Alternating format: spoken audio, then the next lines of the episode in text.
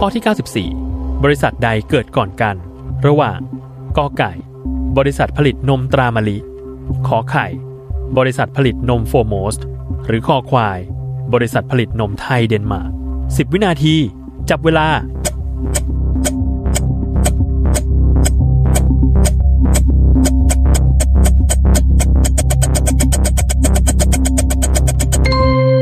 หมดเวลาเฉลย ข้อขอไข่ บริษัทผลิตนม Foremost ก่อตั้งก่อน เมื่อปีพุทธศักราช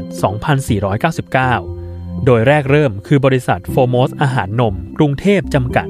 ที่ผลิตและจัดจำหน่ายผลิตภัณฑ์ไอศกรีม ในชื่อการค้าไอศกรีม Foremost ก่อนที่จะพัฒนามาเป็นนม Foremost ที่มีขายตามท้องตลาดในปัจจุบัน ตามมาด้วยข้อคอควาย บริษัทผลิตนมไทยเดนมาร์กที่ก่อตั้งในปีพุทธศักราช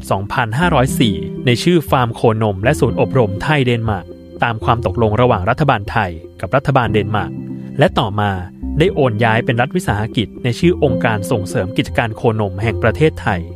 และสุดท้ายข้อกอไก่ บริษัทผลิตนมตรามะลิ ที่ก่อตั้งเมื่อปีพุทธศักราช 2504 โดยบริษัทอุตสาหกรรมนมไทยจำกัด ที่หลังจากนั้น 4 ปี ก็ผลิตมะลิ นมข้นหวานที่เรารู้จักกันในปัจจุบันออกมาจำหน่าย